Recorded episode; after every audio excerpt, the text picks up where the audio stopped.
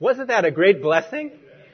I said yesterday, I see Adam is in the bulletin. Is he going to be, I said to Sylvia, I said, is he going to be playing one of his solos on his bass? And she said, no, he's going to sing. I said, okay, great. So I came in this morning and I heard him sing and he practiced it twice. It touched my heart.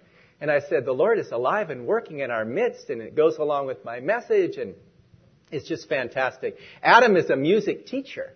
He has a lot that he contributes to the church. In the, in the choir, he helps teach us and he is in the worship team. He plays the bass and it's just a blessing to have a young man like that. And the Lord has raised him up. And look how he's using him even more. So thank God for that. Shall we just open in prayer? Father, we're so thankful for Adam. We're thankful for all our young people. We're thankful for our children. We're thankful for each member of this church. We pray, Lord, that you will use us to touch many lives here in this neighborhood, throughout the Bay Area and throughout the world. And we pray, Lord, as we go out into this world, that we would live for our Lord Jesus Christ, our Savior and our Redeemer, and we will be a blessing to others, Lord. We pray now that you will hide me behind the cross, that you will speak through your word in a powerful way, Lord, that you'll have a message to impart to every heart, and we just pray that you will take care of every detail of our lives, Lord. And we just thank you and we praise you for all that you've done. In Jesus' precious name, amen. You know, the Super Bowl was on last Sunday, and one of my teams was not in it, the 49ers. They weren't in it this year. So whenever the 49ers are not in the game, I like to still watch the game. I watch it every year. I've watched all 49 Super Bowls that they've had. The next one's going to be in Santa Clara, in our home stadium. But I was watching the game and I thought, this is a fascinating matchup. You have New England and you have Seattle. Two teams from polar opposites, right? Opposite parts of the country. Two coaches, totally different. Pete Carroll and, and then you have Bill, uh, Belichick, the coach. You have Tom Brady, one quarterback, different style completely, and then you have Russell Wilson. They're both excellent. You have two strong defenses. In fact, the game was so close and so going into the game that it was kind of one of these pick'em games. It could go either way. And so I, I knew we had a chance for a good game, but we had a great game. And it came down to the last part of the game. And it's really amazing when you watch football, you see these big, huge men playing a little boy's game. And they play it in a rough way. And you see in the game sometimes you can tell players are talking to each other. Did you ever know or wonder about what those players are saying to each other like, good play or uh, it's nice to see you again and how's the wife and kids and how's everything going and no. They're talking trash. They are talking about the other person's mother sometimes. They're talking about the, you patriots, you're a bunch of cheaters, you know, and all these things are going on in the game. But what it comes down to, sports is really a mirror of society because we're like that as a world. We have a lot of proud and arrogant people in the world. And if you look out into the world today, you don't find many humble people. It's rare when you have somebody stand up and give credit to somebody else. It's rare. It's rare even for the players to give credit to their, to their teammates. They oftentimes take the credit for themselves. And so as we look at, at life we see that God wants us as Christians to live humble lives because when we live humbly before Him, we have the power. We have the power to be a blessing to others. And when God can, God can use a humble vessel for His glory. A humble vessel who doesn't care who gets the credit, who doesn't care who gets the glory, except to give God all the glory. That's what we want. That's the kind of lives God wants us to live. And the title of our message this morning is Humbling Ourselves Before God. Humbling Ourselves Before God. And if you'll turn with me and you'll see it on the screen to Matthew chapter 23 and verse 1. Matthew chapter 23 and verse 1. You know, the Lord Jesus didn't get along too well with the Pharisees, did he? The Pharisees didn't get along too well with him. They were always putting him down, looking to trap him in what he said, didn't like anything because they were jealous of him. And so here in this chapter, the Lord is going to be, is speaking here and giving us some lessons that we can learn. To be opposite of the way the Pharisees were. So in Matthew chapter 23 verse 1 says, Then Jesus spoke to the multitudes and to his disciples saying, The scribes and the Pharisees sit in Moses' seat.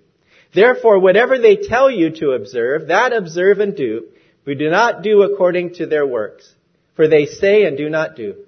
For they bind heavy burdens, hard to bear, and lay them on men's shoulders, but they themselves will not move them with one of their fingers. But all their works they do to be seen by men. They make their phylacteries broad and enlarge the borders of their garments. They love the best seats at feasts and the best seats in the synagogues. Greetings in the marketplaces and to be called by men, Rabbi, Rabbi. But you do not be called Rabbi, for one is your teacher, the Christ. And you are all brethren. And do not call anyone on earth your father. Sorry, Pope, uh, don't want to offend you, but it says right here. Do not call anyone on earth your father, for one is your father who is in heaven, and do not call, be called teachers, for one is your teacher, the Christ. But he who is greatest among you shall be your servant, and whoever exalts himself will be humbled, and he who humbles himself will be exalted. May God bless the reading of his word. It's powerful. When you think about it, when you think of some of the strongest things in the world, you oftentimes think of armaments and you think about strong, muscular people and things. But the strongest thing in the world is a humble life. It's somebody that's confident in the Lord. That's humility, and that's what the Lord wants us to have in our lives. Bill MacDonald, in writing on this portion, said this. He says, Once again, the revolutionary character of the kingdom is seen in the fact that true greatness is exactly opposite what people suppose. Jesus said, He who is greatest among you shall be your servant, and whoever exalts himself will be humbled, and he who humbles himself shall be exalted. True greatness stoops to serve. Pharisees who exalt themselves will be brought low. True disciples who humble themselves will be exalted in due time. The Lord Jesus Christ himself is the greatest example of humility in all of the Bible. In the Old Testament, Moses said, it says of Moses that he was the meekest man on the face of the earth. Was he a strong man? Yes. Was he a great leader? Yes. But he was a meek man. He was a humble man. And God used him in a great way. In the New Testament, the Lord Jesus is the greatest example in the New Testament and all throughout Scripture. And it says in Philippians chapter 2 and verse 8 of the Lord Jesus Christ, And being found as a man, he humbled himself and became obedient to the point of death, even the death on the cross. Can you imagine God coming down to this world in the form of Jesus Christ and becoming humble to the point of death, even death on the cross. That humbles me. That tells me, Dean, you've got a long ways to go. You've got a lot to learn about humility. And I surely do. And so I'm not preaching this message to anybody but to myself this morning. Because it's God's will that God humbles me and makes me a humble vessel. And He wants all of us to be humble before Him. You know, our Lord Jesus stooped so low that when he was with his disciples there in the upper room before he went to the cross, he got down and did the job of a slave and got down with a towel and the water and he washed every one of their dirty feet. Twelve sets of feet. All the disciples, including Judas Iscariot who would betray him.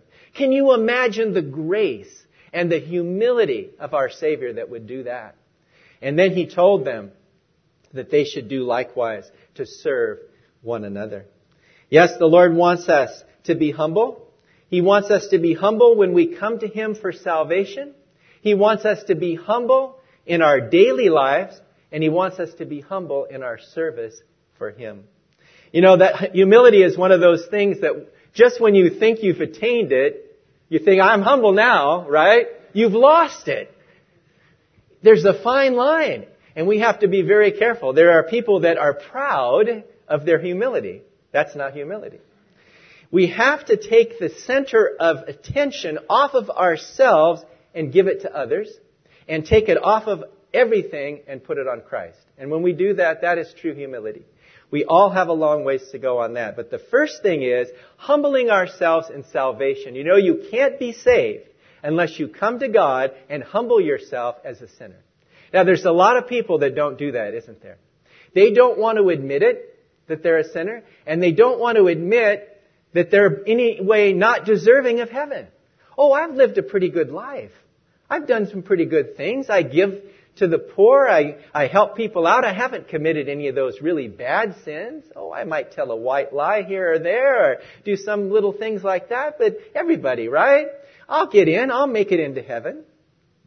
We have to get to the point in our life where we realize that every sin that we commit is an abomination to the Lord. And we have to humble ourselves to realize that we're sinners and we need to be forgiven by God. That we can't get into heaven any other way through, but through the cross of Jesus Christ. If Jesus Christ, if we weren't sinners, He wouldn't have had to come down to this world and die on that cruel Roman cross. He would have not had to do it at all. There could have been another way of salvation. Wouldn't He have come up with it? There is no other way. There is no other way to be saved but through the cross. And we have to come, and we have to come as a sinner, and we have to accept Him as our Lord and Savior. It's humbling. It's very humbling to do it. And one day when the disciples came and asked the Lord Jesus this question, who is the greatest? It's amazing. And they did this not just once either. You think, well, they learned their lesson, they asked who the greatest was, and he taught them the lesson, but later on, they asked the same question. They talked about the same thing on the road. It's amazing. But if you look at Matthew chapter 18 verses 1 to 4, you really see how the Lord taught them very patiently, very wonderfully, the lesson of humility. It says, at that time the disciples came to Jesus saying, Who then is the greatest in the kingdom of heaven? Then Jesus called a little child to him and set him in the midst of them and said, Assuredly I say to you, unless you're converted and become as little children, you will by no means enter the kingdom of heaven. Therefore, whoever humbles himself as this little child is the greatest in the kingdom of heaven. Now, if you were one of the disciples and you were listening to that, you would have been blown away. Your mouth would have popped open. A little child? A little child. Maybe, uh, say, uh, the age of Parker, or the age of a Hunter, or one of these little kids like we have these sweet little ones, Jesus put him there in the midst and he says, you have to be converted. You have to be like one of these little children. You have to humble yourself like that. You have to realize you're unworthy, that you don't deserve God's salvation. You don't deserve His blessings.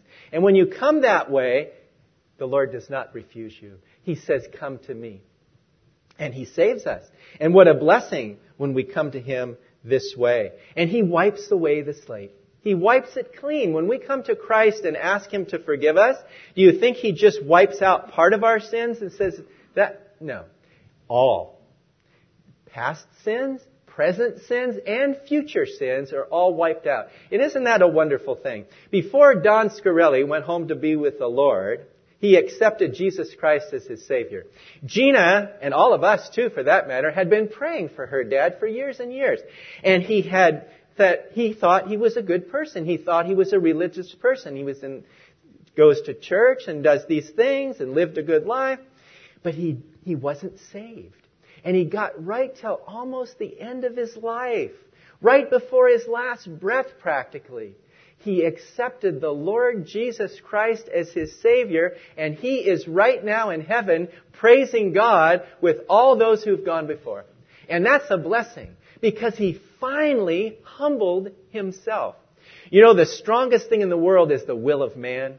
Man's will is so strong and it has to be broken. It has to be broken. If our will is not broken, we're not going to get saved. We're not going to come to Christ. We have to come and we have to break our will before Him and confess that we are sins, sinners and that we need to be saved. If you don't think you're sick, you're not going to go to the doctor. You're going to say, I'll get over this. I'll be okay. We have a sickness, and we mentioned it at the breaking of bread today. Jim said it. Sin has been injected into us.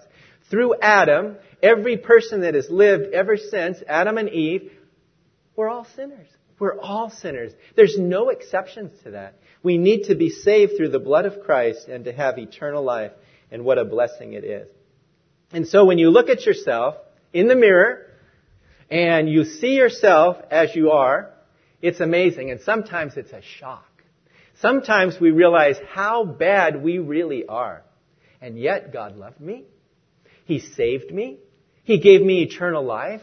Why? I'm not worthy. You're not worthy.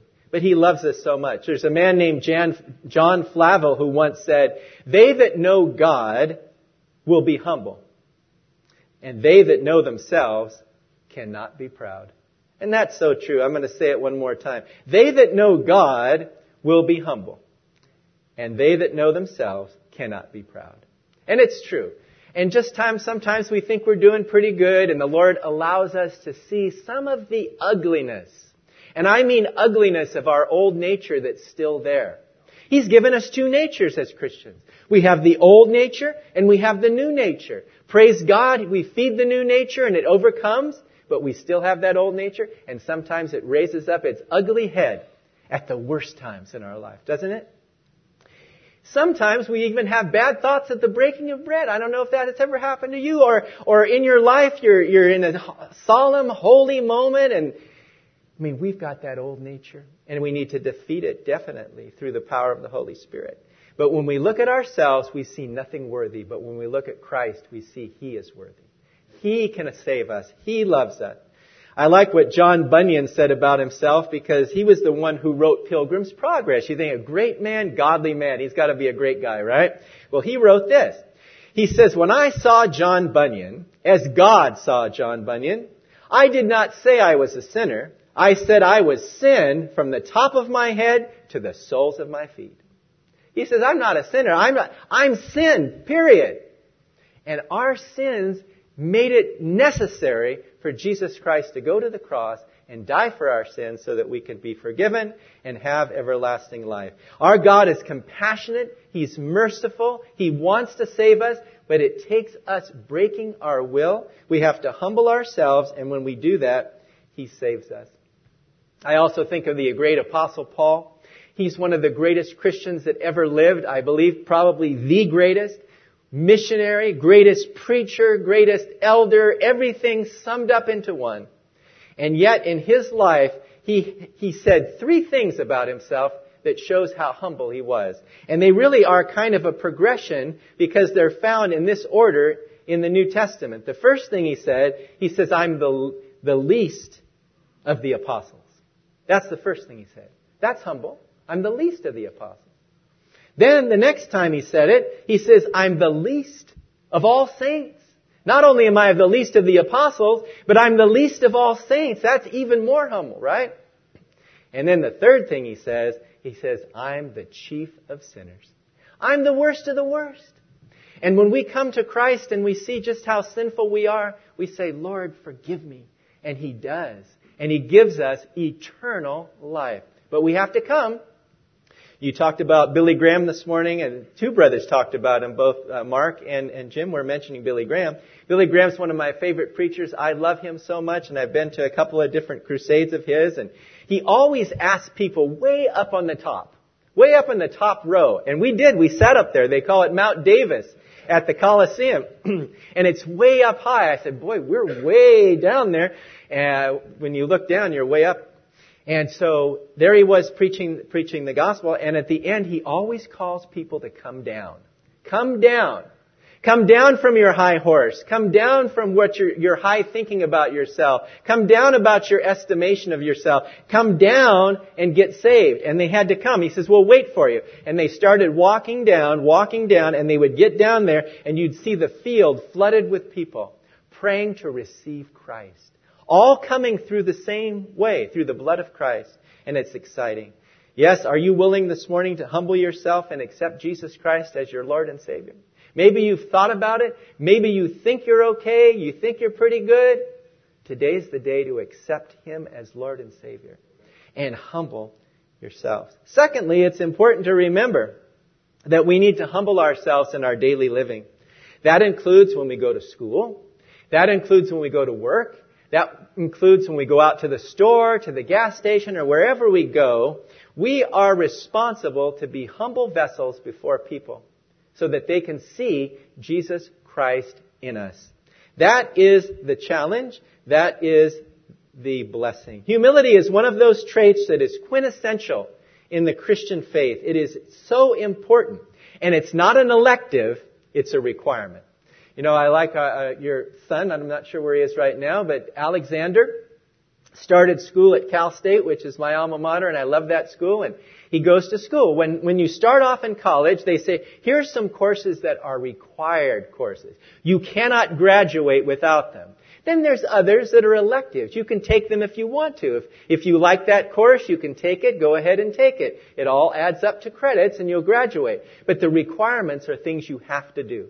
And as Christians, humility is not an elective. It's a requirement. If we're going to be effective for the Lord, if we're going to serve Him, if we're going to be a blessing to others, we have to be humble. And I'm speaking to myself first, as well as to everyone here this morning because humility has a powerful effect on people. Now to show just how much it's a requirement, I'm going to give you a verse from the book of Micah chapter 6 and verse 8 that shows how God considers humility so important.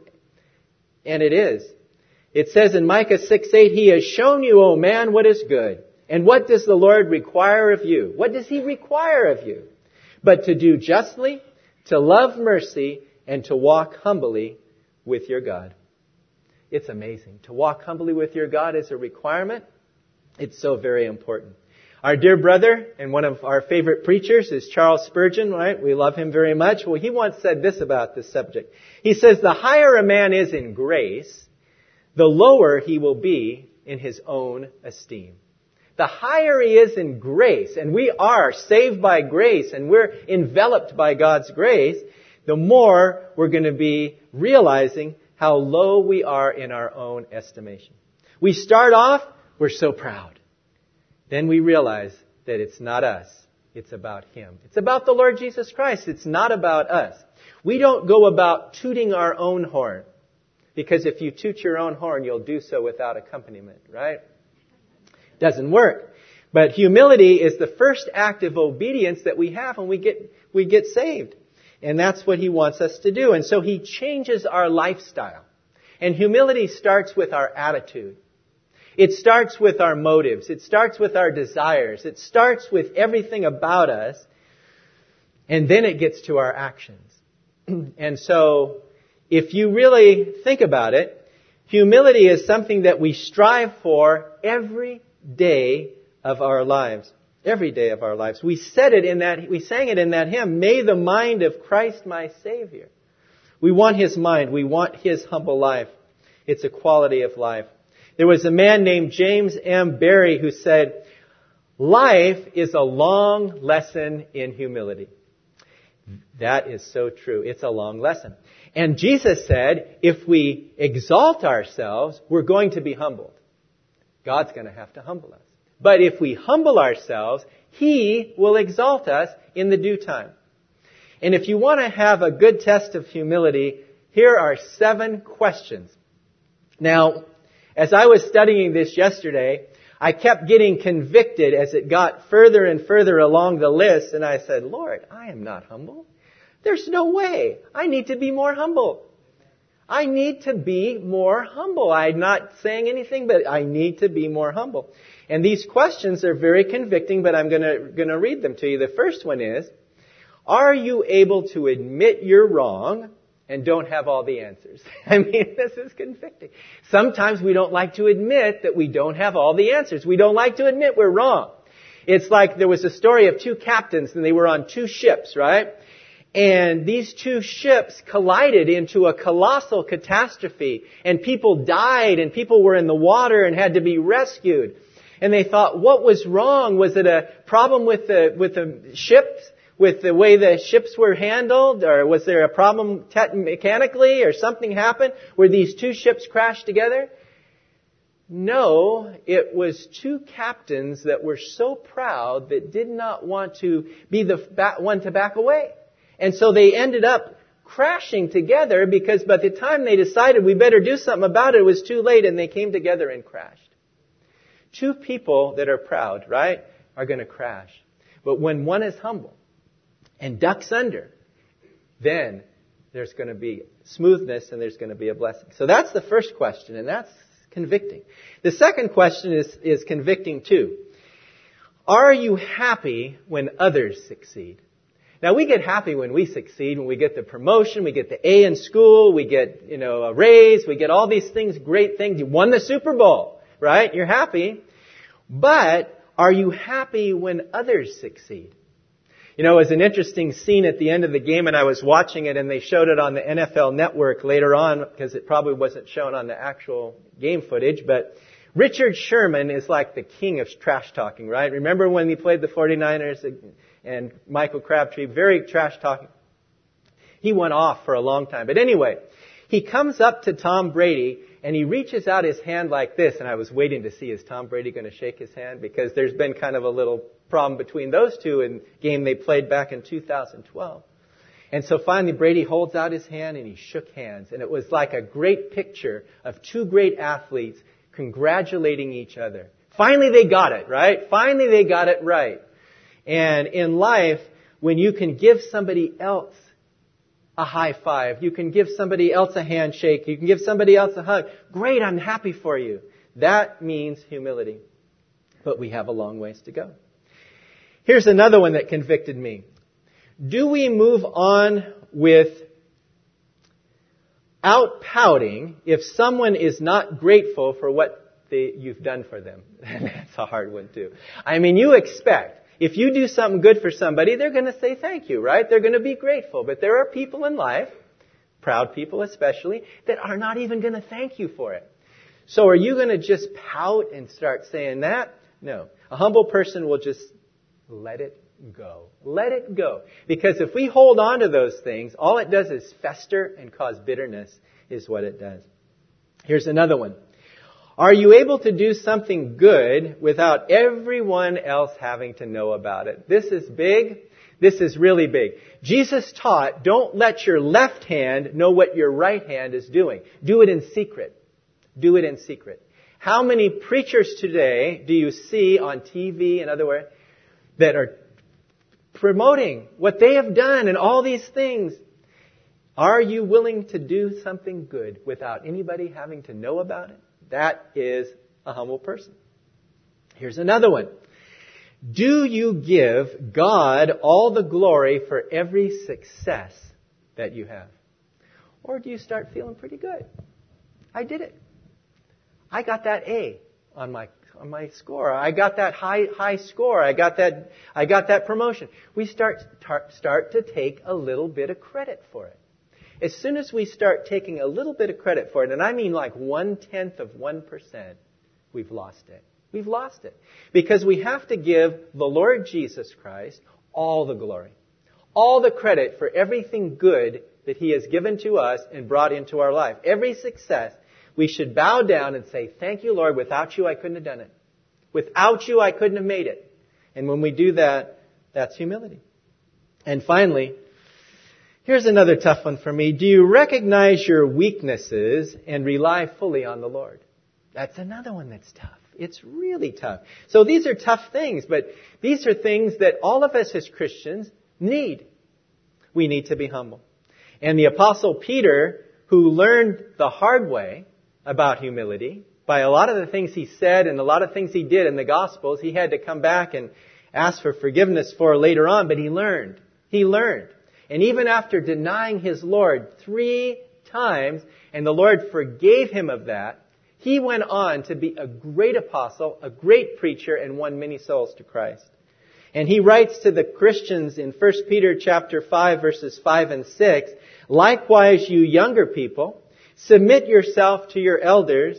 Yes, all of you be submissive to one another and be clothed with humility, for God resists the proud, but gives grace to the humble. God resists the proud but gives grace to the humble.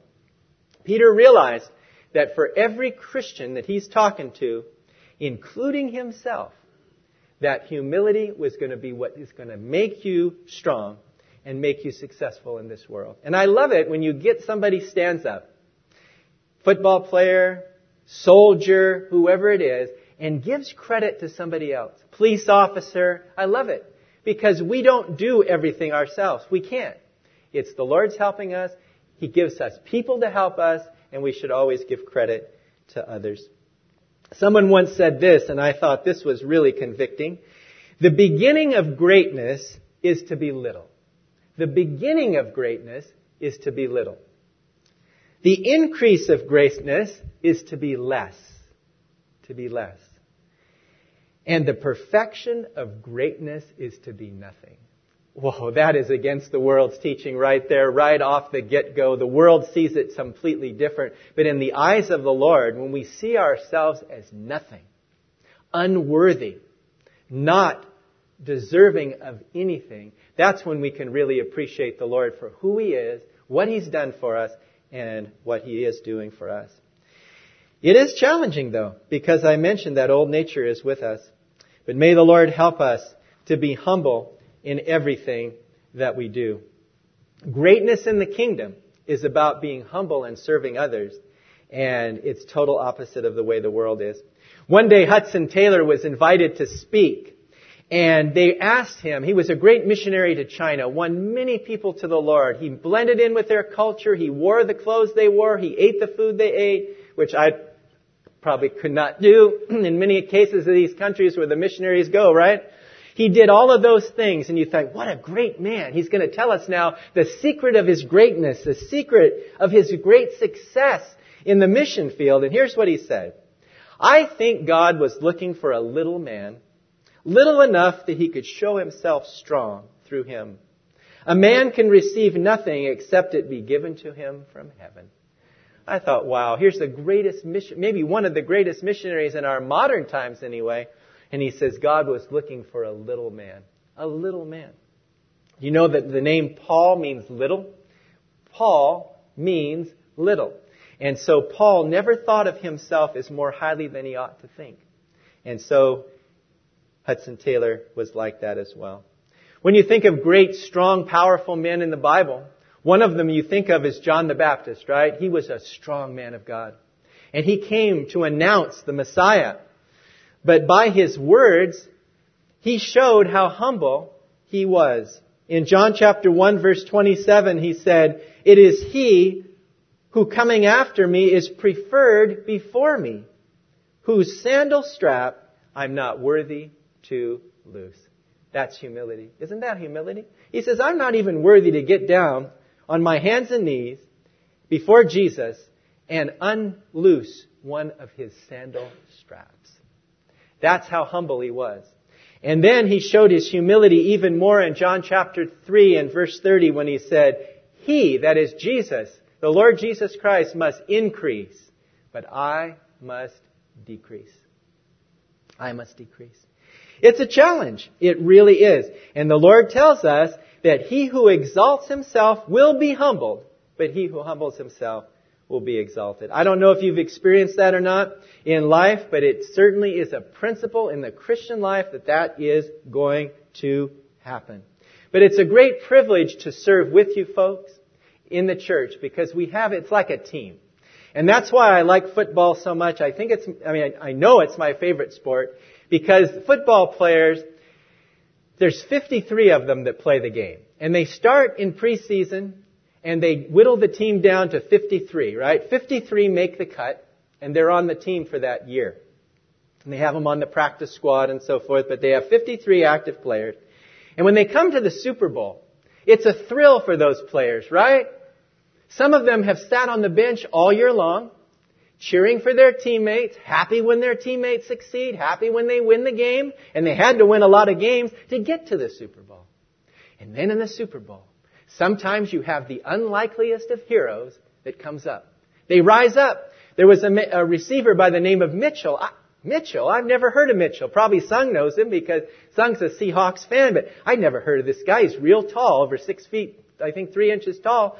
And they put him in and they threw the pass down the field and he's so tall he caught two touchdowns in the Super Bowl. And nobody had heard of him. He's an unlikely hero, right? Well, it came down to the last drive of the game. And I thought, oh boy, the, the Patriots had just taken a 24, 8 to 24 lead, and I was thinking to myself, I'm watching at home, there's too much time left. Russell Wilson, he's a Christian too. Russell Wilson has too much time. They've got so much talent, they're going to just drive down the field. And sure enough, he throws it to Marshawn Lynch, catches a long pass. You could see the coach of the Seahawks says, we got it now. We're at about midfield. We got plenty of time. We're going to win it just like we've done it before. And then they threw a pass downfield and an unlikely man by the name of Malcolm, uh, last name was Butler, Malcolm Butler, that's it. He was a walk-on. He was not drafted by anybody. He was a walk-on, meaning he wasn't drafted from South Alabama. Not only had you never heard of him before, I'd never heard of South Alabama as a school even before. He reached up and he knocked the ball away and you watched it like this and, and it came down and the receiver fell on his back and the ball fell right to him. And probably Tom Brady, they showed him over there thinking, I can't believe it. It happened with the New York Giants twice and they beat the Patriots in the Super Bowl with these fantastic catches by people you almost never heard of. And I go, wow, now they're going to win it for sure. And then they gave it to Marshawn Lynch and the ball was on the half yard line, right? All you have to do, and you've got, it's, it's second down, right? We've got second down, third and fourth if necessary. Win the game, right? They went for the pass. And he goes back to pass. He throws the ball and that same cornerback is there not only did he knock away the pass, but he jumped in front of the receiver, intercepted the pass, and saved the game. And I thought, wow.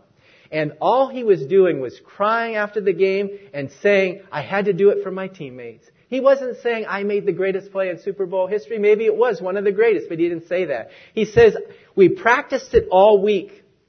And all week he didn't get it right in practice. They practiced that goal line play and he couldn't stop it. But when the game time was on the line, he was humble. He went out there. He grabbed it. He intercepted it. The game was over and they won the game. All 53 players are needed. The same thing in the church. You're all needed. We're all needed. We're all on the team. There's offensive starters. There's defensive starters. There's special team starters. And there's the last and the least that never know when you're going to get that chance. And praise be to God, the Lord wants us to be humble servants, that we're ready to serve Him at any time and give all the glory to the Lord and give all the credit to others. And when we do that, the Lord can use us in such a, magnificent way. There's a verse of scripture that says this in James chapter 4 and verse 10. It says, humble yourselves in the sight of the Lord and He will lift you up. Wow. The Lord is good. Let's close in prayer. Father, we just pray if there's anyone here that has not humbled themselves and accepted the Lord Jesus Christ as Savior, that today would be the day of their salvation. Lord, it's so easy and yet it's so difficult because our pride gets in the way. And we just pray for anyone here who's been on the edge, who's, who's been close, but today we pray that they will no longer be on the edge or on the closeness anymore, but be in Christ. We pray that you'll help us as believers, Lord, to be humble and to show forth humility in our lives, not for our gain, not for our credit, but for your glory. And we pray that you will use us, Lord, as vessels. Help us to be emptied of ourselves and full of the Holy Spirit. Help us to have humility and love and mercy for people around us to realize, Lord, that they need you so much. And we just commit this time to you now and pray that you'll help us to meditate on these things, Lord, apply them in our lives. And as we come back tomorrow, to study your word and pray. We pray that you'll be with us all throughout. We ask this in Jesus' precious name. Amen.